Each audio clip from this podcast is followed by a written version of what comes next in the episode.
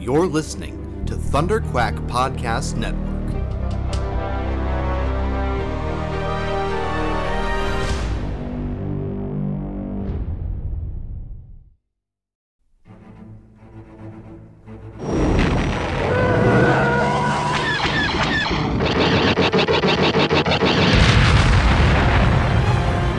Ha! Got him! That should keep the first order off our backs. Nice work, Paul. Tim, are we set to make the jump? Yep, the engines are primed and coordinates for the rendezvous are set. All right, strap in and let's get this intel delivered to the Resistance. Punch it! You're listening to Star Wars The Saga Continues. Your hosts, Kyle Avery, Tim Gerasi, and Paul Herman, are scouring the HoloNet for news and bringing you all of the latest updates on the future of the Star Wars universe. And the future is bright indeed. So we invite you to join us on this exciting journey as the saga continues. Hey there, Star Wars fans, and welcome back to a brand new episode of Star Wars The Saga Continues, your podcast for all the latest news, rumors, and updates on all the cool and exciting stuff happening in the Star Wars universe. As always, I'm your host, Kyle, and I'm joined by my co hosts, Tim and Paul. How's it going, guys? What's up, guys? Good to be back talking some Star Wars, even though news is kind of slow right now, but we're almost out of summer. And man, just think about it, we're just like two months away from The Mandalorian season two. So I imagine news on that front should start picking up pretty soon, hopefully. But Yeah, I think we just got to get through a few more weeks of kind of not so much news, and then certain things will start kicking in gear again, which will be fun. Yeah, it's uh Star Wars is kind of in a weird spot right now. I mean, obviously the Mandalorian season 2 is a big deal because COVID has shut everything down and the Mandalorian managed to, you know, squeak, you know, squeak by and and not be affected necessarily by everything, you know, unlike the Marvel stuff which has been delayed. And uh, that's pretty that's a pretty big deal right now considering, you know, everyone's, you know, content is not exactly at a uh, or is exactly a premium right now, especially because everyone's burning through everything but not going anywhere, just watching TV and and now that you know everything was delayed for like movies and things like that and movie theaters are shut down it's even more of a bigger deal with this stuff so the fact that the mandalorian isn't affected is a giant giant deal and it's it's funny because star wars again the mandalorian really is carrying the star wars right now way more than I ever anticipated, and uh, that we even could predict. Even you know, again, not nothing against Rise of Skywalker. We all know I love that movie, but I, I'm not gonna. Be, I'd be lying to say that I think the Mandalorian is single handedly carrying Star Wars right now through even through Ri- Rise of Skywalker. It's been it's been the main thing, and it's gonna the fact that we're gonna get season two in October and not be delayed into the next year is a big big deal. Yeah, definitely. Especially, and I'm jumping ahead a little bit here in terms of our, our outline of stuff that we were going to talk about. But just speaking of, you know, the Mandalorian and, and stuff being scheduled and pushed back and whatever, um, it was recently announced that, you know, Disney made some changes to their upcoming slate of movies and basically had to reshuffle the whole thing because of all these production delays and stuff. And, you know, last we heard was that uh, the next Star Wars movie was supposed to come out December 16th, 2022 um, and then there are going to be subsequent movies coming out in 2024 and 2026 um, and of course you know then there were comments from bob Iger about like star wars taking a break after rise of skywalker and so we weren't sure if those dates were still going to be concrete anyways. But it sounds like those were still the dates that they were planning on sticking to but now those have been pushed back a year because of covid. So now um, the next Star Wars movie, as of right now, will be released December 22nd, 2023, and then December 20th, uh, or sorry, December 19th, 2025, and then the third one will be December 17th, 2027. Um, so it's going to be a while before we have any more Star Wars on the big screen. And again, we knew it was going to be a bit of a wait, anyways, but now it's going to be, um, you know, a whole year longer. So it's really just going to be the Mandalorian in the meantime, um, and then whatever series they, whatever other series they have coming to Disney Plus. I mean, you know, we already know we've got Obi Wan and Cassian and all that kind of stuff. Um, and some of those production schedules may have been affected as well, but I'm assuming that stuff will still be here before the movies get here. Um, but we also have a new series coming to Disney Plus that was announced recently. Um, and this is kind of old news at this point. I mean, this came out before our, our Siege of Mandalore commentary, and we even kind of talked about it a little bit during that, but we haven't really fully dived into this as a piece of news yet. Um, and that is that we have official confirmation of the Bad Batch series happening. Uh, Tim, you and I talked about this a while ago when it was just a rumor, um, but now it's been officially confirmed that we've got uh, the Bad Batch series coming out on Disney Plus in 2021. Uh, this will be again kind of a continuation of the Clone Wars, picking up during the early days of the Empire, and we follow the Bad Batch as they're now kind of working as mercenaries um, and trying to navigate their way through this new landscape post Order 66 and everything. Um, and as we said before, I mean, there's you know a lot of cool possibilities they could do with this. I mean, for me, this wouldn't have necessarily been my first choice for a new animated series as far as storylines and characters that I would have liked to see. Um, but I mean, the Bad Batch are fun characters. I think it'll be cool to see them again. And I'm primarily excited for this because of the possibility of seeing more of the galaxy post Order 66 through the eyes of the clones and see what was like, what life was like for them just during those early days of the Empire. So uh, that's definitely something I'm looking forward to. And again, you know, it's it's going to be great to have a new Star Wars animated series um, and just some more content to carry us through this time as we're waiting in between movies. Yeah, I'm definitely glad it was officially announced after we got those rumors because I was getting excited just based off those uh, details and rumors we were getting about it. So the fact that it was officially announced, I am now really cannot wait to get not just our first look at what the series is going to look like, but premiere dates and all that good stuff, and just another bit of Star Wars content to look forward to in the future, which is awesome. So, um, but the big thing I was excited about when reading the official press release was how it did confirm that they are going to be working as mercenaries. I know that is something that we were kind of speculating speculating on during those rumors about what possibly they could be doing. Um, but uh, now that we know they are going to be mercenaries, that just opens up different possibilities of what stories we can see with these characters. I mean, I'm just thinking about how they could take jobs from people who were with the separatist army at first and they'd be working with them and then maybe they'd have to be taking out some imperial facilities and depending how far after it is Revenge of the Sith. If it's during the time where clone troopers are still being used for the soldiers of the Empire, they have to take out uh, some of their own clones and what that uh, kind of drama that can bring for the characters. So a lot of interesting stuff could come from this series and what the we're going to see the Bad Batch do as mercenaries. And of course, there'll probably just be some fun missions that we'll see them go along. Like you said, they're fun characters, and seeing them interact with each other again is going to be really cool. So yeah, I'm really excited about this. And I know I was kind of we were kind of talking about it too, where I was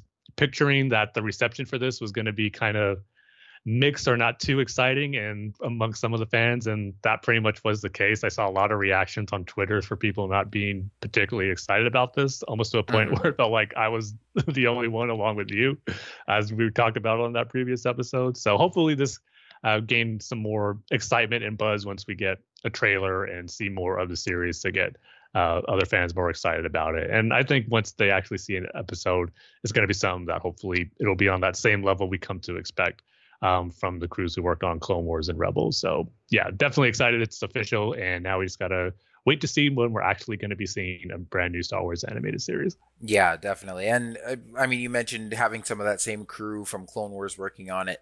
We definitely do have that here with the Bad Batch. Uh, it mentions here in the press release that it's executive produced by Dave Filoni. Um, of course, we all know and love Dave. Athena Portillo, who was also a producer on Clone Wars and Rebels. Uh, Brad Rau, who worked on Rebels and Resistance, and Jennifer Corbett um, and Carrie Beck. Um, and, you know, they've all been uh, involved in various Star Wars projects before. Uh, Brad Rau is also serving as the supervising director for this show. Um, with uh, Jennifer Corbett as the head writer. So, um, yeah, lots of people involved in this uh, who have experience working on some of the successful Star Wars animated series that we've seen in the past leading up to this point, obviously. Um, now, don't forget, we also have those rumors of a, uh, a potential Rebels sequel series coming at some point, too, that they might even be working with concurrently with this one. Um, and so I'm sure that's probably why. Well, and of course, Dave is also working on The Mandalorian. So, you know, he's not um, going to be probably as involved with the Bad Batch as he has been with uh, Clone Wars and Rebels as far as directly overseeing everything. But um, definitely going to have his influence and guidance over this, um, as well as a lot of a lot of these other creative people as well.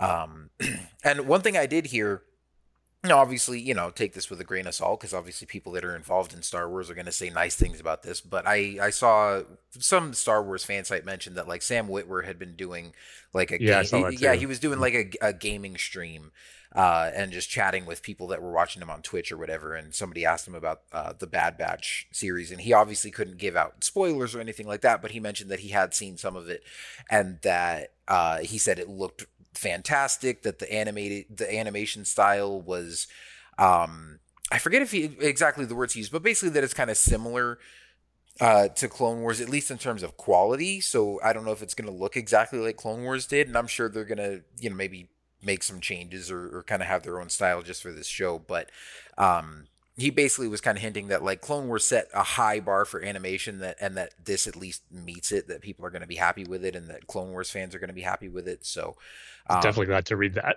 yeah, yeah, definitely. I mean, so that at least gives me hope. And now, look, I'll say, I mean, he was mostly talking about the animation style, and I do like the animation style for Star Wars Resistance as well. But this at least, you know, gives me hope that this is going to be something more along the lines of Clone Wars and Rebels, and it's not going to be.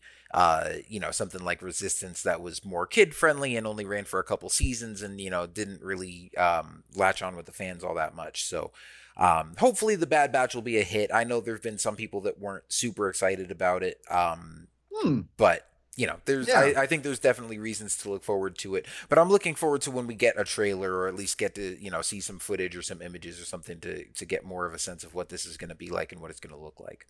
I'm personally not super excited about this show. I, let me make it very clear. I I'm not like mad about this announcement. I'm not disappointed by this announcement. I'm just kind of eh about this announcement. It does not excite me. More Star Wars excites me, and that's why I'm excited for it. But that's really where it stops. And really for me, the Bad Batch was a great arc in the Clone Wars. It looked phenomenal. Um, you know, I, I, I don't. Were you guys there, I, Tim? I think you were with me for the uh, the the uh, anim, anim, um, whatever the the basic animation or the storyboards, whatever. Were you there with me? yeah, we were all there. Wait, at Yeah, we were all there. celebration. Oh Yeah. wait, did you go watch those with us? I remember me and Tim being there. Yeah, I was. I must have been. Yeah, I think I was there with you. Guys, Okay, sure. okay, yeah. So I Yeah, guess we all did to go watch those together. I, we, we had just met, I think that day probably. So um, you probably don't remember me me, me, uh, me being there, but yeah, I definitely was there. I remember, I thought me and Tim were there together, sitting by each other. Um, anyway, the, I, I like the characters fine. Then I know that one of the writers, I, I remember even then at the 2015 um, celebration, Filoni said the the writer for that is kept wanting kept pitching ideas for the Bad Batch, and I remember him just kind of always talking about like, well, we could, you know, we could do this with the Bad Batch. You know, it was kind of a joke back then, and now they're doing this, you know, whole show with it and everything. And the th- the thing is with me is that I I could end up loving it. You know, I, I'm being open to that idea because we with it with with writing anything could be a good story. You can make a great story with freaking, you know, the Canto Bight characters for, you know, which seems impossible to be honest. But you know, um, I'm sorry, it was a little cheap shot. Um, but but all seriousness, yeah, with a good story, you can make anything worthwhile and, and whatever. But that these characters of themselves, it just seems very not Star Wars to me. And I was talking to my uh, my I was on a Discord uh, chat with uh with my buddy from uh MCU fan show the uh with Sean and a bunch of people were kind of asking someone asked me I got to know I haven't heard what you thought about the Bad Batch yet. And I'm like well here's you know I basically said that you know what I said I'm not excited. The episodes the episodes were great in Clone Wars but you know we're just kind of having I of this didn't excite me. And I asked Sean kind of you know do you and I'm kind of asking you guys this too a little bit but let me kind of preface it here. But it's basically the Bad Batch are basically it's almost like a superhero concept because they're all super soldiers and they're they're modified and and this it seems very it's not Star Wars can be anything. I think that's the beauty of Star Wars. It, it's not in a box, but it's very unorthodox in that way. That it's very, very like comic booky, which is cool. It's, that should be up my alley, right? But it almost feels like the whole concept and the fact they're going with, with it with an animated with with an animation just seems like why are you going with like, a comic book would make more sense but an animated show about these characters that one's super strong, one is the has super agility or you know sniping ability, or you know someone's super brainy, and again, these are all super soldiers essentially. And so, for me, it's just not something that excites me, you know, predominantly. And I think that it'll be interesting how they weave the Bad Batch with. Excuse me, I hit my mic they weave the Bad Batch with the OT and the transition from the PT to the OT and kind of go from there. And that to me is the most interesting thing is how they're going to transition from the Clone Wars to the Empire era. And that's where we're going to get, I think, the bulk of where I'm going to enjoy the show. Because these characters alone don't excite me enough to go, yeah, I can't wait for this. It's like, oh, okay, it's whatever. It, it seems fine. So I think that's where I'm going to be the most excited about a scene where where exactly the Empire, you know, how they kind of do away with the clones and and and that kind of thing, and seeing the, the galaxy kind of start to come under suppression of the Empire. And I think the Bad Batch are going to be our our our view of that and that's going to be fun and exciting and seeing where they could go and that's the one thing you can do is that you can do anything with these characters. There's there's not a lot of expectations, so you can put them in different places. But again, if the animations like Clone Wars, hopefully they're going to different planets, uh, different planets, because part of the problem with I think Rebels was that it was very one dimensional where it could go because they didn't have a lot of um, you know what's resources if you if you will to either put money into making more dynamic places and planets and different things like that or just the fact that they didn't have built up enough in their computer systems to do that. And so, uh, yeah, to me, it, it, it very much is. I hope it's not like Rebels where they're going to be on like the same like basic two, three planets and that's it. I hope they actually go like Clone Wars and go all over the place. If they keep it all over the place, galaxy spanning, and they can tell and introduce all kinds of different you know aliens and and and weave from sequel trilogy aspects to pt aspects to ot aspects and you know interweave all those things in and enrich everything using those characters as the view then i think that it'll be just fine but i do worry about the fact that rebels was limited in in budget as far as what kind of you know atmospheres and, and and planets they could go to and and being exotic and things like that. Because i mean look at the the bad batch arc itself right? Lots and lots of cool stuff they could they did with that. And i'm not sure rebels could do that. And i'm and if they, it's similar to clone wars as far as the um sorry my baby's crying. Uh as far as like the uh the look of it and the design of it then i think we'll be okay. But i i just have a little trepidation with that um, regarding the the look of it and all that. Yeah, I mean, like I said, we'll kind of just have to wait and see to get our first look at the footage of it and see like uh, what exactly it's going to look like and everything. But I mean, I agree with you that like I think I think we will see them traveling around a lot. Um, that's kind of what it sounds like from this. I mean, it says the series follows the elite and experimental clones of the Bad Batch um, as they find their way in a rapidly changing galaxy in the immediate aftermath of the Clone Wars. Uh, members of Bad Batch, a unique squad who possess uh, genetically different skills, blah blah blah. We know that. Um, which makes them an extraordinarily uh, effective soldiers and a formidable crew. In the post Clone War era, they will take on daring mercenary missions as they struggle to f- stay afloat and find new purpose. So that definitely sounds to me like, you know, if they're going to be split off from the Empire, they're going to be off doing their own thing. I mean, it's the perfect vessel for them to do a lot of planet hopping and to meet a lot of different characters and go to a lot of different locations and explore a lot of different conflicts and different aspects of the galaxy in this kind of new changing era as it transitions from the republic to the empire and i think uh just like you were saying and i mean and tim and i were talking about this earlier and i think we all kind of agree about this that like the Bad Batch on their own are fun characters, but for them to be the main characters of an entire series, I think the more interesting thing is going to be uh, the the characters that they encounter and the places they go and the things that we see through their eyes, as opposed to just you know seeing them shoot up droids and stuff episode after episode.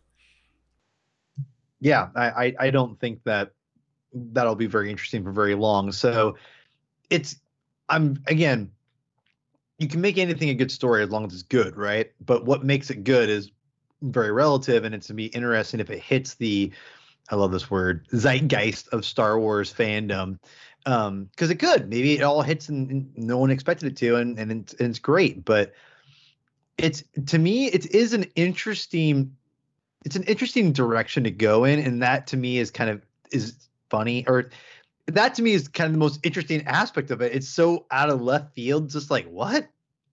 And so it's like it makes me not interested in it but it also is kind of like i kind of love the idea that they're going something so kind of out of left field that maybe they have a great pitch and that this pitch is is worth you know making an animated series over. But and that's, that's my thought too. The fact that it seems so out of left field makes me think, okay, there must be a reason that they're doing this particular show over all the other shows they could have done. Um, so I'm excited to see what they do with it. I, yeah, I know we I don't agree. know a whole lot about it yet, but um, you know, I, I trust this crew and uh, the stuff they've worked on in the past, and I think there's going to be some good stories here. I mean, even in the rumor that we talked about, you know, back before this was confirmed, I think they had mentioned that uh, Rex and Ahsoka were going to be in this series as well, just not as lead characters. But I, I don't know if maybe we'll have some episodes that go away from the Bad Batch and focus on different characters, or if they're going to uh, encounter Rex and Ahsoka at some point.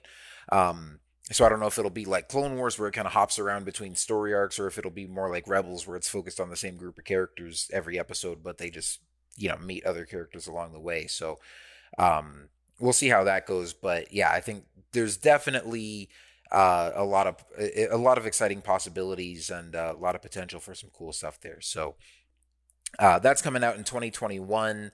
Um, we have yet to get an official release date yet, but um, I think we, I mean, we may get some more info coming soon because I mean we're in August now. Celebration would have been in like a couple weeks from now, um, and surprisingly enough, they haven't announced anything about doing like a virtual online fan event or something like DC's doing and like they did for Comic Con.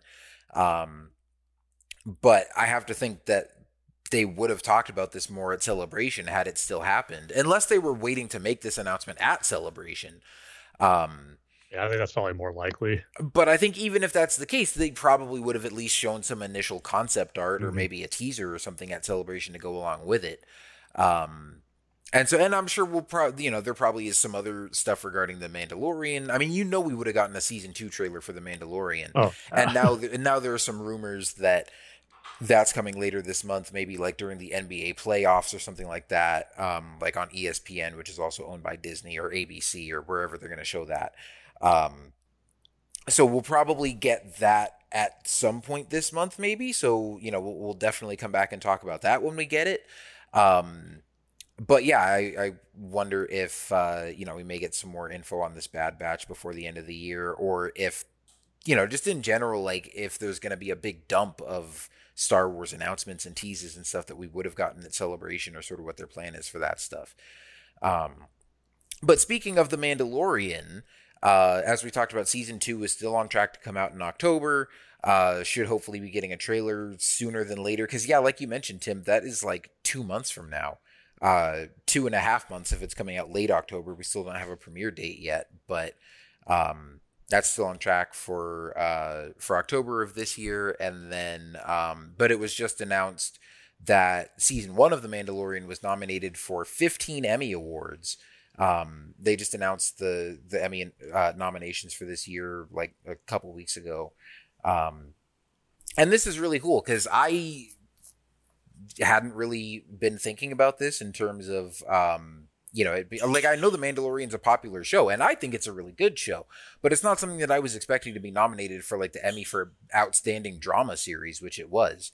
Um, so that's pretty cool. As well as, I mean, well, here I'll, I'll, read the whole list. It got nominated for Outstanding Drama Series, uh, Outstanding Character Voiceover Performance for Taika Waititi as IG Eleven, uh, Outstanding Guest Actor in a Drama Series for Giancarlo Esposito as Moff Gideon, um, Outstanding Production Design for a Narrative Program, Outstanding Cinematography for a Single Camera Series, Outstanding Fantasy and Sci-Fi Costumes, Outstanding Single Camera Picture Editing uh, outstanding prosthetic makeup for a series, outstanding music composition, which I hope it wins that one because Ludwig Göransson did a fantastic job with the soundtrack on that show. Um, outstanding sound editing for a comedy or drama series, um, outstanding sound mixing for a comedy or drama series, outstanding special visual effects, and outstanding stunt coordination for a drama series.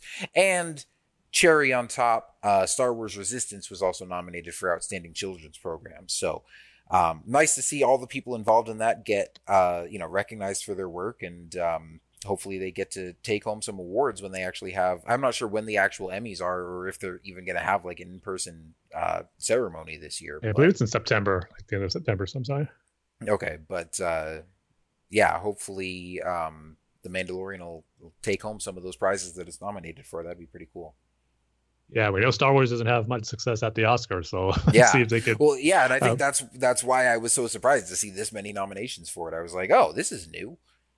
Yeah, it was definitely a cool surprise to get because, like you, I wasn't even thinking about Emmy nominations for The Mandalorian. What? Not because it doesn't deserve it, but just I don't know. You don't think about that. Maybe it's because it's you know our first live action Star Wars TV show and awards for that we're not used to. We're used to seeing animated stuff when like Clone Wars and Rebels, but for live action, it's part of the new territory, I guess, with a live action Star Wars TV series. But it was definitely cool to see, especially with it being nominated for outstanding drama series because that's probably the highest you can get for a TV show. So that's definitely awesome. Um, it was just cool to see this and the Watchmen TV show get pretty much dominate the Emmy nominations. Yeah. So got two great shows to kind of root for to hopefully win because both of those were the highlight of TV last year, in my opinion. So yeah, yeah, cool to see them both get recognized. It's funny you say that, Tim, because I those two shows I think should they should sweep yeah. one of the one of the other. Basically, Watchmen is a is a all timer. Yeah, and, and, the good thing about Watchmen and The Mandalorian, they're both up for different categories as far as best drama series because uh, Mandalorian's the series, Watchmen's being nominated for best limited series, so it's not like they're yeah. going to be going up against each other. So hopefully they win That's both good. of those. Yeah, Mandalorian is, to be honest, I was I was a little surprised it was nominated, not because it's not that good, but just because you know, the Emmys are these award shows. I don't like award shows anymore. I used to like them a lot more. I really just can't stand them anymore. It, to me, it's a lot of it's favoritism or whatever. But when it's always nice when you love something as much as like, let's say, The Mandalorian or, or me and Tim's. And I'm, I'm not sure if you've seen The Watchmen, Kyle. Um, no, but uh, no, you need to. It's so good. Um, but uh, but yeah, watch all that stuff. It's like it's it's great to know people actually acknowledge it who are like, oh, I guess we can watch these shows. Well, I guess it's okay. It's like you know, I, I imagine the people who are, are nominating things for Emmys are like drinking wine at like 9 a.m. like watching these screeners, being like, this episode of The Child is very good. I'll, you know, nominate this for uh, best outstanding performance with a puppet. Okay. Um. So, anyway, I. That being said, um yeah mandalorian it was so good and i'm really glad that it's being you know heralded as like yeah it's, it's a quality show that we need to nominate it and it deserves to be nominated because i think it deserves to be nominated but i'm also biased. So the fact that it's it is is is great um i love eh, to me the mandalorian is, is special and and it remains to be seen if the second season is going to be as good as the first but you know the fact that everyone's kind of nominated for all these awards it just shows you how good and how i can be honest how unexpected i, I never would have expected the mandalorian to be nominated for emmys. Like that's a that's not a big deal. I was i would have been happy with it just being star wars good. I mean i mm-hmm. loved it. No and one else liked i yeah. i was expecting it to be nominated for like special effects and soundtrack and you know maybe costumes or something. Like i was expecting it to maybe get like three to five nominations. Just the fact that it got 15 that was definitely a pleasant surprise. Yeah exactly. So so for me it, it's it we just I, i'm really excited. I'm really excited i got nominated. It deserves it. It should win probably most everything it's uh, up against if it's not up against watchmen. Otherwise watchmen should win everything. Nothing should stop watchmen. Watchmen should win everything outright. And oh, by the way, Kyle, hit me up if you want to watch Watchmen. Wink, wink. I will do that. Excellent. Um, now, the one question I have is where the heck is Clone Wars? Uh, it might be honestly, it might be uh it might have premiered a little too late for the the Emmys. No, it that's possible because I looked that up and I was wondering like what was what's the cutoff, but it I thought it was after when Clone Wars ended. Um but I don't know because now I'm looking on like Wikipedia because I know other seasons of Clone Wars have won Emmys or at least been nominated in the past, and like the the Lost Missions episodes, which came out like March of 2014, were nominated for the Emmys that were held like in 2015. So maybe it will get nominated next year. I don't know. I don't know exactly how all that works but at least according to like the the rules that i saw when i looked this up and this was like a while ago when the nominations first came out i was looking up like what's the cutoff date? And it looked like clone wars should have been able to uh to fit in there but maybe not i don't know.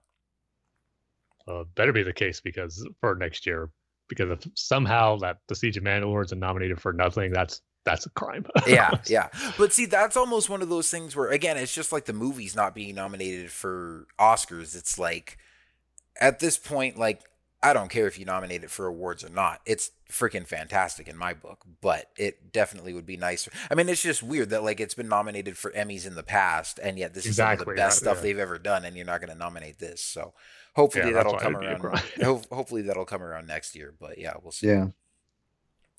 Um, but yeah, so that's uh, you know we talked about Bad Batch, The Mandalorian. Um, the the movies are pushed back a year. Pretty much the only other thing we've got uh, to talk about for now um, is this is another rumor from uh, the guys at the Kessel Run Transmissions podcast who first leaked the rumor about the Bad Batch series that ended up coming true, and um, a couple weeks ago they you know, let another cat out of the bag with a rumor that uh, Donald Glover is going to be getting his own Lando spin-off series. Now, this one I'm not maybe necessarily as inclined to fully believe because they said that there's going to be a Lando series starring Donald Glover and then a bunch of other people with connections and sources and stuff started kind of coming out of the woodwork and saying like oh yeah i've heard that there's going to be like a direct sequel to solo or i've heard that there's going to be a crimson dawn series with maul and Qi'ra, or i've heard that you know there's going to be a like just a lando series or i've heard that lando's going to be in like a solo sequel series or whatever. So you know, it just kind of it went from this one rumor to kind of becoming a bunch of noise about solo spin-offs and stuff. And so I would say take all that with a big grain of salt, but I would say the big takeaway there is that they've heard the the pleas from, you know, the fans that really liked Solo and wanted to see Solo 2 happen. Um, which has been a you know kind of a, a, big campaign on Twitter, just like Save the Clone Wars was and stuff like that. Now you know there's a bunch of people saying make Solo two happen. Um, and it sounds like that will be happening in some capacity, whether it's and I don't think I mean I don't think it'll be a, a movie sequel. It definitely sounds like it's gonna be something on Disney Plus. But whether that's a bunch of spin-off series about Lando and Crimson Dawn or whatever, or if it's just a direct sequel series with Han and Lando and all those different people involved. Um, regardless, I mean, you guys know like Solo is definitely not my favorite Star Wars movie, but I also would definitely be, but I also definitely would be down to see more of those characters, and I think the movie itself would have worked better as a series. Um, and I'm, I mean, I definitely want to see more of Crimson Dawn just for Maul and to find out what he's up to during that time period and and see what he's got going on. But um, I also think just seeing more of Han and Lando and Chewie would be fun. Um, so yeah, I'm all for it. And honestly, I I think as much as I like Donald Glover as Lando, and I think it would be fun to see a Lando series, I think I would rather see him be part of just a larger like solo continuation effort that's more focused yeah. on Han and Chewie. They can run into Lando again, maybe run into Qi'ra again. Um, have Maul in the background doing his thing. I if anything, if there's gonna be like a separate spin-off from Solo, I think it should be Crimson Dawn um, because I would be okay with like Han and Qi'ra not necessarily crossing paths again, but her going off and doing her own thing with Crimson Dawn, and then just focusing on on Maul and all that aspect of it. And I've said before, I don't want to see Han ever cross paths with Maul because you know his whole hokey hokey religions and ancient weapons like i don't think he should ever come mm. across a force user before the time of the original trilogy so um but i don't know maybe he meets maul as just this criminal mastermind and doesn't realize he's a Sith Lord or something like that. But I think a, a separate Crimson Dawn spinoff would be cool. But regardless, I just think um, you know it, it, sounds like something is afoot over at Lucasfilm with uh, these characters and storylines yeah. from Solo. And again, don't get me wrong, just because I, I ranked it low on my rankings list, I definitely would be mm-hmm. excited to see more of these characters mm-hmm. uh, continue. Sure. So Yeah, uh huh. I believe you. No, Good, you should. I don't, but I'm just kidding. I there's a lot. There's this. This is a big, a big thing. I think this is kind of like our, our biggest subject today. I guess you could you could say. I think that Solo is going to get something because there's definitely when there's smoke there's fire, and I think we all agree to that in some respects. Now, the problem, and I, I, have nothing against you know the Kessel r- radio people at all. I, I don't know. Obviously, they got the Bad Batch thing right, which is which is really cool. It remains to be seen about some of the other stuff they they've gotten, but I respect those guys, and and, and they say a Lando thing is coming or, or or something solo related is coming, then cool. I know that uh, Jeremy Conrad, who I have no respect for, and I'm not speaking for any of you guys, but for me, uh, I, I, will concur with you on that, Paul. yeah, I not like Jeremy Conrad. I think he's a, just not a good dude. And I, for the record, I don't know him well enough to say one way or the other. I I know I know of him too much to know that I don't like him. So, and he's not reliable. I'm going to say that right now. If he gets a few things right, that's a few things out of a million things he throws out there. so if he's like, yeah, solo's going to happen, let, take that with a giant boulder of salt because I don't know if you can just, you know, whatever. Um, I hope he's right. I will make that very clear. I hope he's right, but I don't believe him. I don't believe a word he says actually for the most part. So that being said, I I think, but I do think when there's smoke, there's fire, and I think multiple people out there have have been saying this. P- uh, fans have been really vocal about it. I know um, Alden Ehrenreich has even said, "Yeah, like I don't know what you know, stuff might be happening. I don't know." He kind of he's been a little bit cagey, and to be honest, I think that's really exciting. I think the fact that fans really, you know, have, have kind of taken the solo after the movie had come out um in in the video. And i think to be honest i think probably you know maybe the numbers from netflix and the numbers from in into in the disney plus may might make them kind of you know escalate it a little bit. Like you know this movie is actually doing a lot better. I don't to be honest i don't see people complain about that movie. It's kind of like rogue one. When i do it's kind of like weird you know and i feel but and again and I don't. I'm not putting it as Rogue One as like because I think Rogue One is is predominantly the most that and Force Awakens, to be honest, are probably the most you know loved of the of the Disney films overall as a massive thing. But I would say, but like the Force Awakens also has a little bit of a stink on it because of the movies that came afterwards and all that. You know, I don't want to get into that, but I say stink only because of just it's you know a lot more split after that movie uh, as far as what people's you know what they think or whatever. So the Force Awakens is kind of also got a little bit more uh, ridiculed or a little bit more uh, beat up on after it had come out and a lot more of its warts kind of showed the rogue one has kind of been like that that movie that everyone usually again a good portion of fans usually kind of go to say yeah that's my favorite you know of the disney era. And solo is kind of not maybe maybe been a top favorite for a lot of people like like a kyle if you will. But I think it's also a movie that people don't hate enough and think that it's garbage either, or like, you know, have gone on the internet and said this movie's garbage. How could it? Blah, blah, blah. You know, it's it's one of those movies where if they actually do watch it, those people who you know try to get paid for YouTube to rant against Rian Johnson and Last Jedi or or Rise of Skywalker, um, those those same people haven't really rag, you know ragged on Solo because one it doesn't have the pizzazz of like getting views for it. But also, I think because people, the reason why is because people don't hate it. People are predominantly like, they either didn't watch it, and if they did, a lot of people are like, oh, that wasn't that bad. And so, and again, maybe it's expectations or whatever, but it's solo does not have the negative connotation, I think, as the other Disney films of Star Wars films. So I think that there's that's something to be said to be honest. And I think that it's because those it's not that as, as bad as people expected it to be. And it, you know, whatever. Again, debatable, but that's just kind of my outward opinion. I think more people have taken to it after the movie has come out. And with that said, I think that if if you were to make that solo movie now, like let's say like they with the Larry Kasdan now, they'd be going and doing Disney Plus regardless of because of the low budget and everything. So, because if you think about it, you look at Solo, you could easily make that movie probably on a Disney uh, Plus budget, modifying a few things here or there.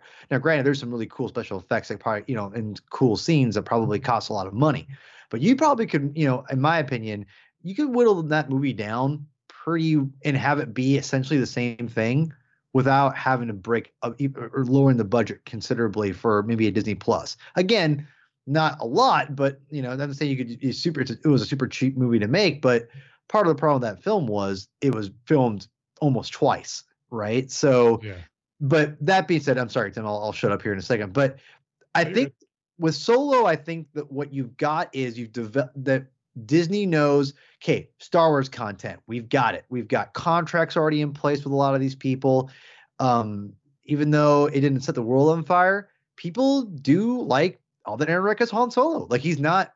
Let's be real here. Not everyone loves him, but not everyone hates him either. He's very. It's it's almost like the perfect thing where you can like again you need content for your Disney Plus show and you need to like bank on characters that people will care about.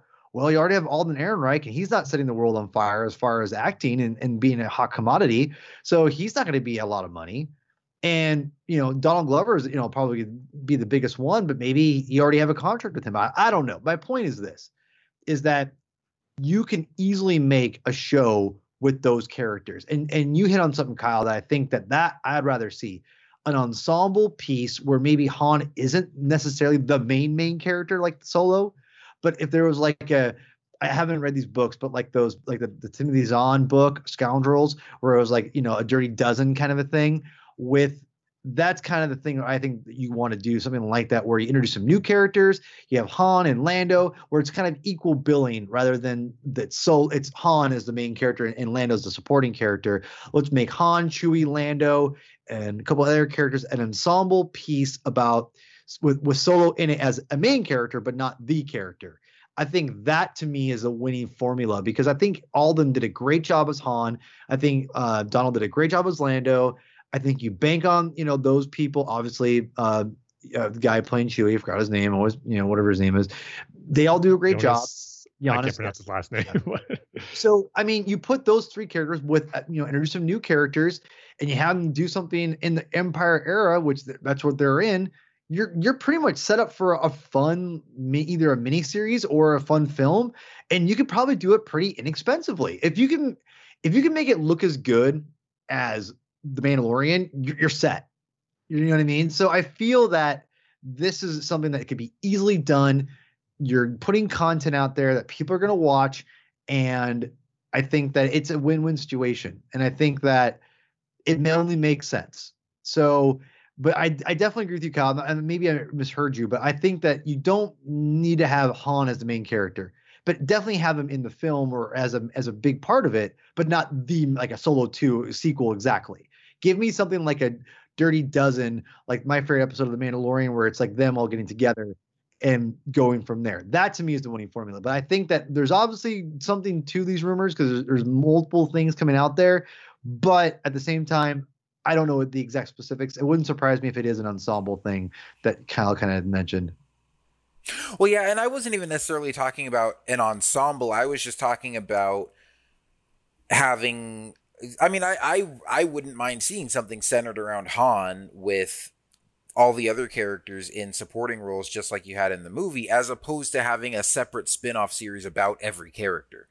Um, that was my point. Is I I just think it would be okay to have them all in the same series, or maybe have a couple different you- spin-off series. But it's like I don't need a Lando series and a Qi'ra series and a Maul series and a Chewie series and a, a Jabba series and you know whatever. Um, you what do you guys I- think about this? What if they went in a direction where I don't know if you'd call it like smugglers and scoundrels or criminals and smugglers, something that encompasses the entire like world and characters we've gotten Solo as one series, but each episode kind of focuses on a different character or group of that. Like you get the Han and Chewie episode, the Lando episode, the Crimson Dawn episode with Maul, the Enfys Nest episode, something that encompasses everything we've got in Solo in one series. But yeah, and then maybe there was like a narrative that plays throughout all of that, not where all the characters meet up in the finale, but there'd be certain things where that were laid out in each character's episodes that comes to a front in the final one. Something like that. Instead of having all these different series, it's all part of one series, but just separate episodes. Yeah, I would like that too. I think that would be an interesting way to do it, almost like you know, kind of a, an anthology series. Mhm. Um, just about all these different smugglers and stuff. Because yeah, I forgot about Enfys Nest. I'd love to see her again too. Now that is a series that I could see maybe being its own spin-off because she's probably not really going to run into Han again and we know that Yeah. it it seems like they're more on a course to join up with the Rebel Alliance. Um, if anything, we might see her show up in the Cassian series. Would probably make more sense. yeah, oh yeah, I th- I'm sure we'd probably talked about that before, but I hadn't thought about that in a while. Um, but yeah, I would love to see you know in either a series or an episode of something about Enfys Nest and the Cloud Riders and have that uh, connect with the rebellion somehow. Yeah, but either way, we're getting something with Solo. Yeah. we're going to see those characters. We don't know who yet, but we're going to see some of them again. I have no doubt of that now because of this rumors and some of the other rumblings we've been hearing. And I think Disney and Lucasfilm really paid attention to the make Solo 2 happen hashtag. I mean, there was that one day that was just dedicated to that hashtag and it was trending. And I think it got some attention to where they know the fans want to see this part of the Star Wars story, with these characters continue in some capacity. And obviously, they probably realize that Disney Plus makes total sense for that for a series. So it's just a matter of knowing which direction they're going to go. But I am pretty confident we're going to see more from Solo um, in the near future. So hopefully, this is one of those announcements that we're supposed to get at Celebration in a couple of weeks. Maybe Mhm. um, not this month, but somewhere down the line, that is something they had planned to announce, but maybe they'll save it for a little bit later as they trickle down some announcements that were going to happen at Celebration. I think I might know, or I I have a good idea of when they might do that. I think they do it around Mandalorian season two if you wait, because Mhm. if you're, if, if especially if Mandalorian season two is just blowing up, even you know as equal Yeah. or even bigger, you want to let people know, like, hey, we're gonna have more episodes of this, and you're gonna see maybe Han Solo runs into the Mandalorian because he's in that era, you know, again or at some point. So there's there's a lot you can do and i think with with, with celebration ending there's there's going to be a lot of strategic placing of of news items and i think that right now with covid and, and limited um limited kind of things kind of happening with star wars they're to want to instead of doing one you know one place of announcing everything they may want to spread it out. And again i'm not sure about the good or bad to be honest but I, I would not shock me if they wanted to wait to kind of or even maybe not announce it, but like things start like basically a Hol- Hollywood Reporter or Variety get a hold Mhm. of it and get get you know confirms it around that time, just to basically say like, hey fans, we're not gonna- we're not ready to say this yet, but yeah, it pretty much is done. So just you you guys go ahead and run with this kind of a thing, kind of like wink at them like, yeah, this is happening, wink, and then say it's a source. Okay, cool, and they run it or whatever. Kind of like the Obi Wan Kenobi stuff they reported a long time ago that um because a variety of reports it's legit but things kind of fell through or whatever so it could be one of those things or like even when um james mangold was going to do the boba fett film and they put that out right during the uh, han solo uh premiere that came out. weekend Yeah. yeah that was definitely a a controlled uh, leak in my opinion from uh, lucasfilm basically saying that we want people to kind of see what kind of gauge the interest kind of a thing so I remember reading that. I was I was waiting to get in the theater for Solo, and I thought, oh, Boba Fett's going to be in Solo. He's going to be like That's the what I thought, surprise too. secret or something in there. you know, and, and that which again i think that was a mistake he should have been somewhere in there well, see, I think I, I still think if if Solo had been successful and if they had just made a movie sequel to Solo, he definitely would have been in the sequel. oh for sure And I Yeah. think they wanted to have this movie really focus more on like Han and Lando and kind of establish them and not have Boba Fett as some side character. I think he would have been probably a big character in the sequel. Although at this point, still, I think it would be cool to see if maybe in the middle of all this this expansion of solo stuff, if this all comes to fruition, um, I think it would be cool to see maybe a Boba Fett series or maybe episode of you know like you said Tim if they do some anthology thing but I would like to see a maybe a Boba Fett story that is kind of like a continuation of Han's story but from Boba's perspective you know something like that Mhm. um or have you know you, you could even have like an episode where or a series where they're all together but have like an episode that just focuses on Boba um but yeah, I- I think it would be definitely cool to to bring him into the fold as well. Although, I mean, who knows if we may see him show up in uh the Mandalorian too. I mean, there's that lingering, you know, that one guy that we just saw his boots in that one episode. Um But oh yeah, I almost already forgot about that. yeah, but who who says you can't have Boba Fett in two different Star Wars series? So I did, Exactly. Kyle.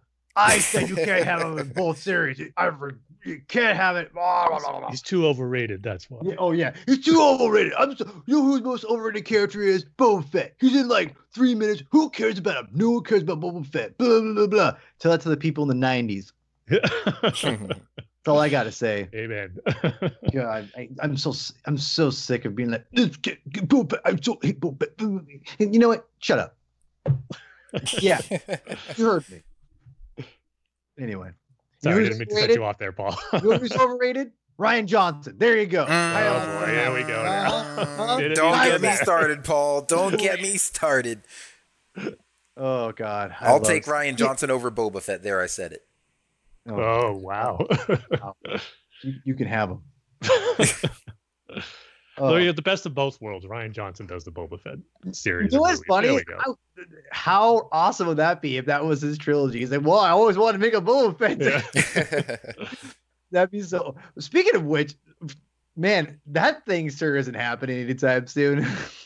oh gosh, yeah, I know. Yeah, It was- still with all the different writers and directors that we've had attached to Star Wars projects. Now, well, I guess this is also something that's worth briefly mentioning. At least, uh, Taika Waititi did recently confirm that I think he has started writing his Star Wars movie, or is going to start on it soon, or something like that. So. he's not. He's well. He's not. He's writing it with someone, right? So it's not like he's writing it by himself. He's Uh, yeah, I, th- I think he does have a co-writer, but just he he did an interview recently and said that I forget if he said he's he has started working on it or will be soon. Um, so at least we know that that's not going to be another Star Wars per or you know another person that we hear is working on Star Wars and then we just never hear from it again. Um, now we'll see. I mean, when that movie actually comes out, but just the fact that we've got you know Taika Waititi and Rian Johnson and Kevin Feige and uh, I'm sure there's at least a couple other people that have at least been rumored, if not confirmed. Um, oh yeah, the um, gosh, there's that one uh, woman director um, who did the the TV series. Who she's doing a Star Wars movie, right? Oh yeah, yeah, yeah, yeah. The um, oh gosh, what was the? Uh, I know what you're talking about. He, she was the Harvey Weinstein like assistant or whatever, and everyone's like, "Oh, I don't, I can't believe he could do this." I was I didn't even hear Um, about that part, but Oh yeah, it's a it's a whole thing, man. Um, but that's supposed to be yeah. So again, so we have like what four or five different people that have been confirmed to be working on Star Wars films, and we have three release dates for Star Wars films that are all three to six years from now, or three to seven years from now, I guess. So it's still kind of it feels like it's going to be a musical a game of musical chairs as to like who actually gets to grab a chair and have their Star Wars movie be made. Um, but I don't know. It'll be very interesting to to be talking about this stuff like 10 years from now and look back on this time period and see whose projects actually got made and and what actually came of all this, but um Yeah, no kidding. Well, it's it's fascinating because we're not gonna know anything for a long time because of the of the, the delays. Which, by the way, I had to step out for a minute, but the movie delays, which I think is understandable. But with these delays, it only it only pretty much cements the fact that Rian Johnson's not going to be able. He's not doing his thing. Like I, I'd be, I would be extremely shocked if that's happening. And and the fact that they keep Disney Plus has been the focus of of Star Wars.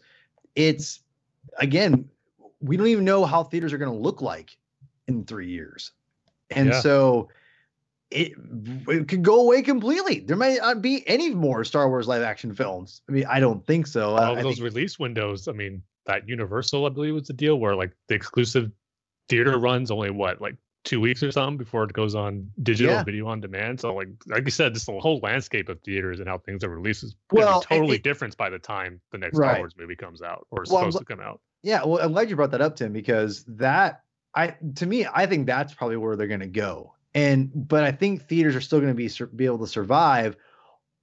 But because back in the day, Cal, you're too young for this, maybe I don't know. But back in the day, it was a big deal when theaters when movies stayed in the theater for a long time. It was like, oh, it always signified a movie, movie was successful. Oh yeah, I remember that. Right. Like, but, but you know, like people would say, like, and the reason why I say it, you might be too young for this is like people would say, "Oh, it was good. It was it was stayed in the theaters for a long time." Like people would say that as like a a point of emphasis, right? Uh, whereas now, as movies get out as soon as they can to get on videos, you know, to sell, you know, pre-release, all that crap, you know, that kind of a thing. It's kind of people people don't say it as much, at least as far as I'm concerned.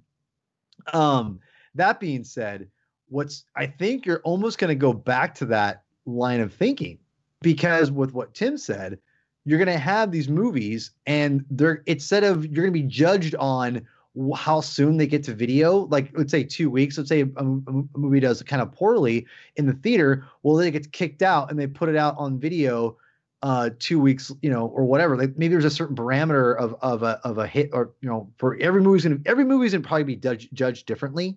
So depending on how much they make, the the two week window will kick in if a movie doesn't make a certain amount or whatever. And if you think about it, Star Wars and a Marvel and a DC and those kinds of specialized films, of blockbuster films, they won't be affected necessarily because you're you're probably going to keep them in to get as much money as you can, unless it's a complete bomb and you're just trying to like salvage anything you can at that point, right? So I feel that if theaters are still around, again, that's only if they're still around by the time Star Wars you know, is making films, right? That being said, I think that they will. I, I don't think theaters are going to go anywhere. I, I, know I can tell you right now, once theaters are opened here in, in Washington, I'm going. Like I I am I'm ready because I'm sick and tired of watching things at my house, to be quite honest.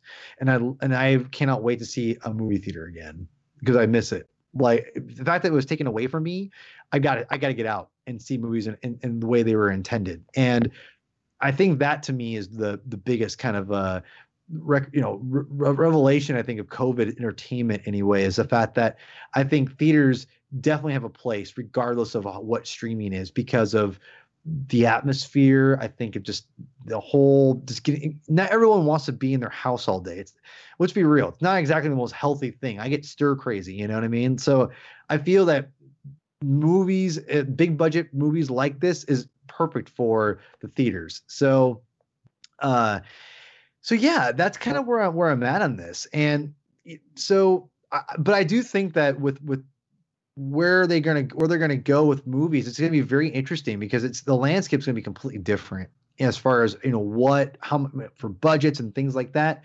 So it's gonna be fascinating. I, I'm I I for one and just I I'm fascinated to see what happens. But Star Wars, you know, one of the things they talked about too was the fact that you know lower budgets and things like that, kind of going back to you know Solo and to Disney Plus and the future of Star Wars. It's interesting that they're they're even thinking about lower budgets for these Star Wars films, and I I don't know if that's necessarily the right way to go in in regards to uh, when they eventually go that direction of of films, only because I think that if you're going low budget, why don't you just put it on Disney Plus at this point?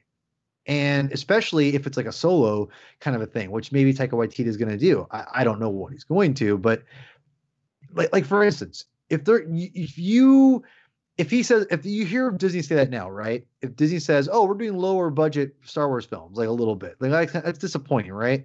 Well, if you all of a sudden hear them, the next movie they're going to put out is a Knights of the Old Republic, you're going to be kind of bummed out that you heard them say that and they're going to lower the budget. Say, well, I want a big, the biggest budget you can give me.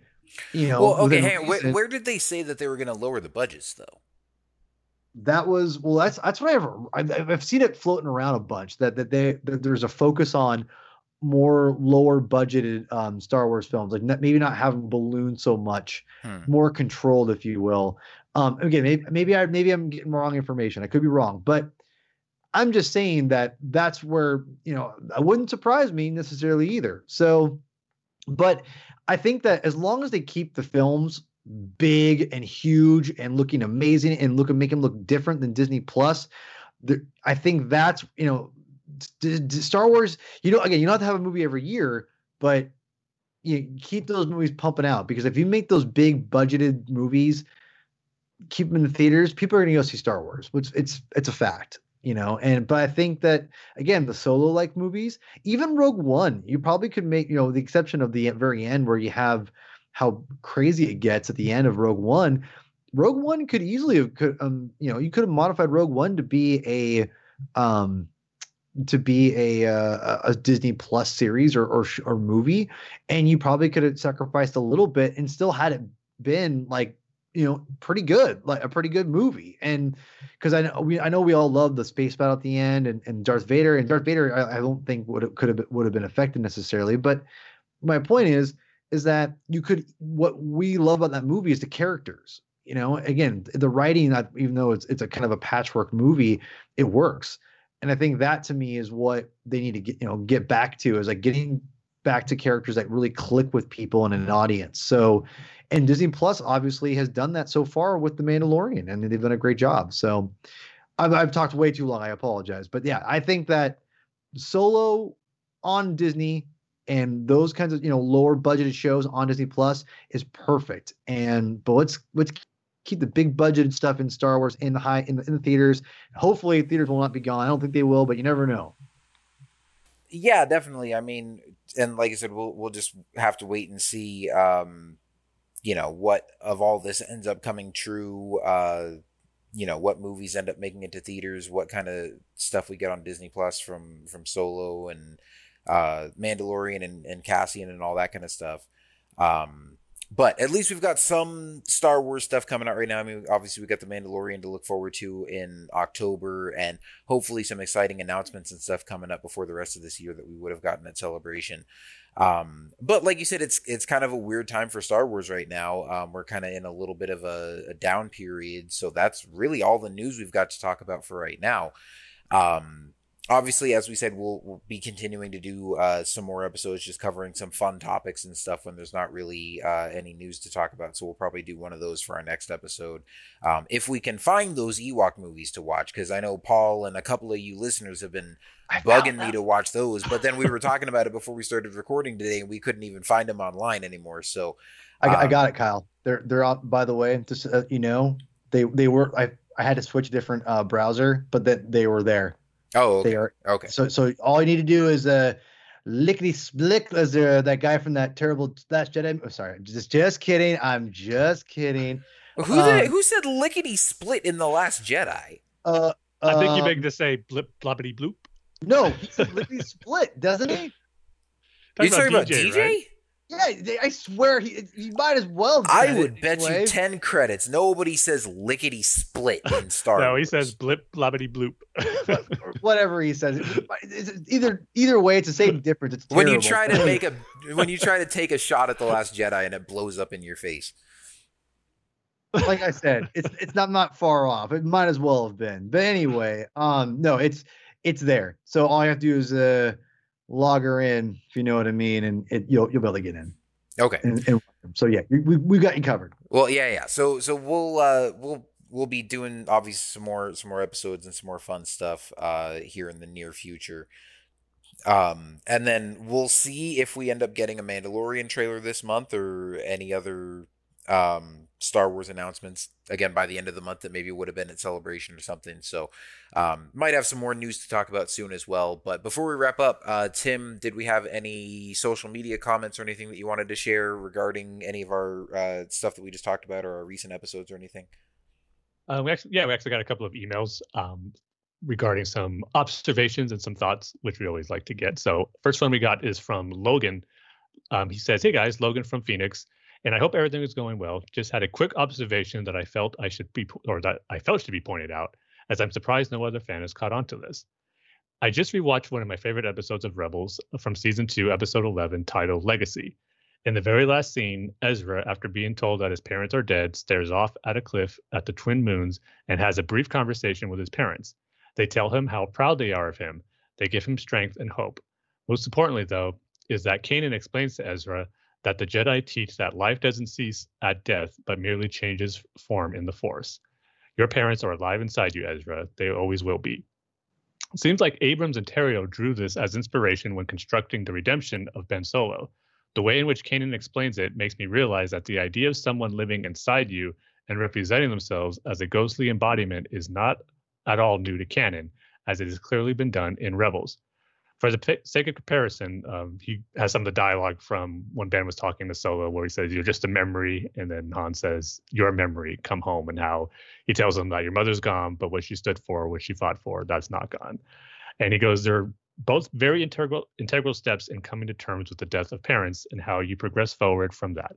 For Ben, it's his ultimate rite of passage moment before sacrificing himself." Um, and then he gives the time frames for when that takes place in the episode. And uh, just wanted to see what we thought about that. And he says have an awesome week. So thanks logan for sending that um, observation which i'll be honest i haven't never really thought about that when watching that scene from the rise of skywalker but i did go back and watch that ending for that uh, rebels episode of legacy with ezra and kanan. And i did get some vibes from that once i saw it after you mentioned it the way ezra's parents are just right there with him talking to him and kind of giving him comfort and knowing that what they fought for and everything they did is alive and with him, similar to what Han says to Ben, like you just pointed out. So I think that's a very cool way to look at it, just how in the Force, as Luke even says too in The Last Jedi, no one's ever really gone.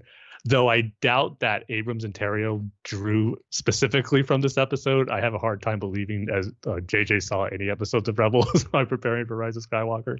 Uh, but doesn't make it any less of a cool connection, I think. So you can draw from both of those situations. So uh, good call on that. Yeah, I would echo what you said, Tim. I mean, it is a cool connection um, and definitely a similarity between the two scenes and the two I don't know if I'd say between the two characters in their arcs. I mean, obviously Ben Solo has a much different character arc than Ezra, but um, definitely a pivotal moment there for both of them. But yeah, I think to assume that JJ and Chris Terrio watched Rebels and tried to draw from that for inspiration for Rise of Skywalker, I think is giving them a little too much credit. Wow, dude. wow, Kyle. We all know Rian Johnson watched all the episodes of Rebels, right? I'm not saying he didn't. I know. I know. I'm. I'm just man. Or no, I'm not saying he did. I'm not saying he did. Rather, I'm. Yeah, I'm not saying that that Rian would have done that either. I'm just saying that you know the movie guys are off doing their own thing. I. To, but especially be, JJ and and Chris Terrio. It does. I mean.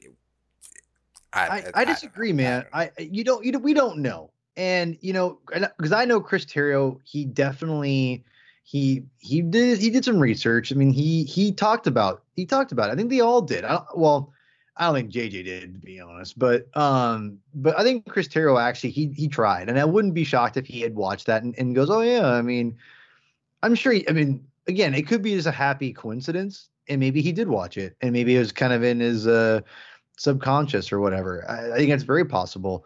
So and to be real, that's a it's kind of like a universal theme kind of idea you know kind of you know it's not not not it's a good idea is what i'm saying. I think logan's picking up on the idea that it's it's a it's a good kind of idea to kind of bring back the parents kind of a thing. So or as far as what they say to their you know to their kid or whatever. So i, I think that that's where you're picking up on mostly. I'm, I'm, but at the same time i wouldn't shock me if chris had watched that and goes oh what a coincidence. That's the same thing as me. But i mean I, I think Chris would have gave it credit if he was inspired by it, but you know, we I don't want to give it say it's it's verbatim like no way, and it's possible, but but yeah, I think it's more just a more of a coincidence.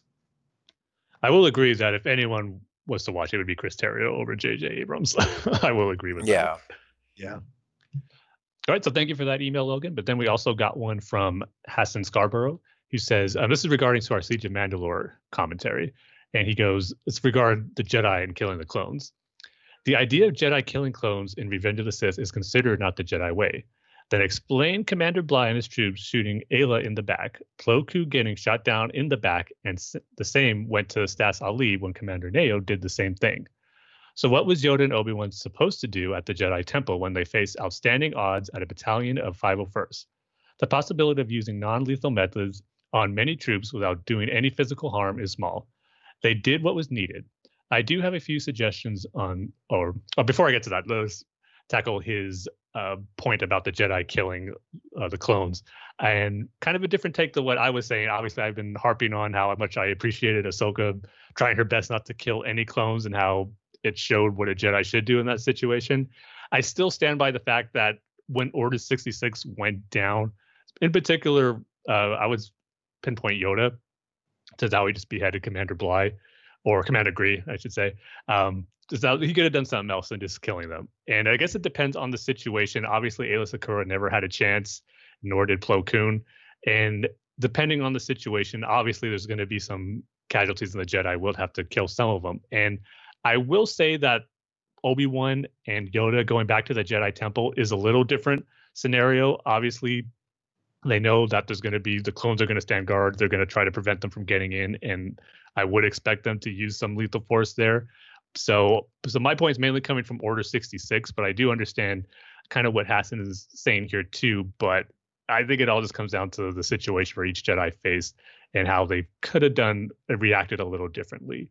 But definitely interesting hearing the opposite end of that as far as defending more of the Jedi and how they're not necessarily not doing the Jedi way and defending themselves and doing what they had to do. So I think it's regardless makes for some interesting discussion topics regarding and how the Jedi handled Order 66 if it was right the right way or the wrong way.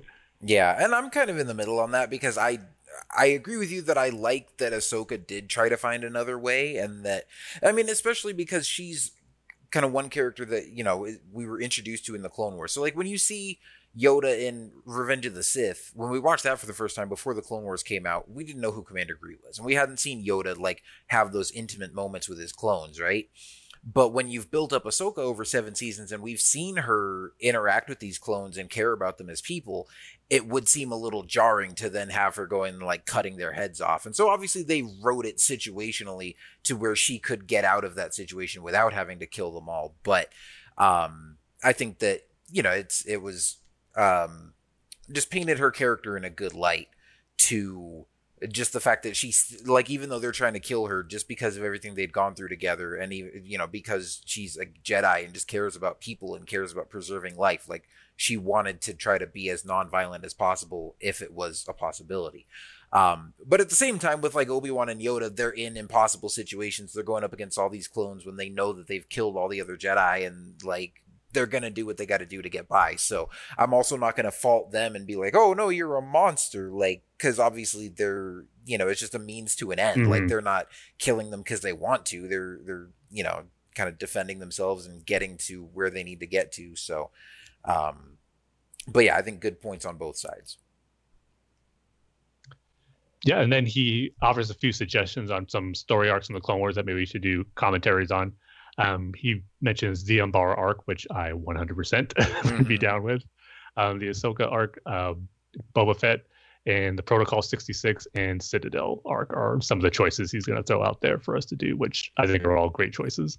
Yeah, definitely. And he just says, keep up the good work and Godspeed, Rebels. And asked if we saw the T- TVC ARC Trooper 3 pack coming from Hasbro, and he sent an image of uh, those figures coming, which look pretty cool. the, all pretty much the ARC Troopers fives, Echo and Jesse. Yeah, I did see that, and I don't know if I'm gonna get it just because that's the the three and three quarter inch line, and I don't typically like I don't really collect those. If they came out with a six inch uh fives ARC Trooper figure, shut up and take my money.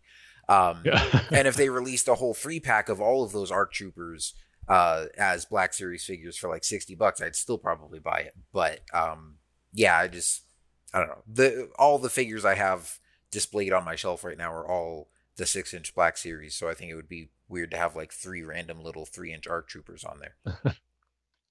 I know, especially you're getting so used to the Black Series figures. That's kind of all that you want to see in those st- size and styles. But I will say, in my small little display I have in my dresser, there are some of the three and three quarter inches that I have next to the Black Series figures where you got the tall Captain Phasma, and then there's a small three and three quarter inch Captain Phasma, and a Kylo Ren is the same thing. It, it doesn't look too weird if you keep them separated enough where they have their own little section. But yeah, I agree. If they were Black Series figures, man, yeah, like you said, just take my money because they do look pretty cool. All right, and yeah, that's it. So thanks for the email, Hassan and Logan. Some good thoughts and observations to talk about, and just again part of the beauty of Star Wars when we have all these different topics. One about life after death and the Force, and then Jedi taking life, and with all these different conversation topics. So thank you guys for sending in your thoughts on those. Yeah, definitely. Thank you guys for those emails. Um, and of course, if uh, anybody else wants to send us email, you can do that at Star Wars TSC at gmail.com. Uh, you can follow us on Twitter at Star Wars TSC. Uh, check us out on Facebook at facebook.com slash uh, Star Wars The Saga Continues. And you can check out our website at starwarstsc.com uh, for all of our episodes and news stories and all that stuff that we're posting. Um, but that's going to do it for now. So uh, thank you all for tuning in. Um, we'll be back soon with some more uh, either Star Wars news or just fun discussion stuff to talk about. Uh, but that's going to do it for now. We'll see you next time, and may the Force be with you. See you next time, everybody. Rebels, Godspeed, yes. Hmm.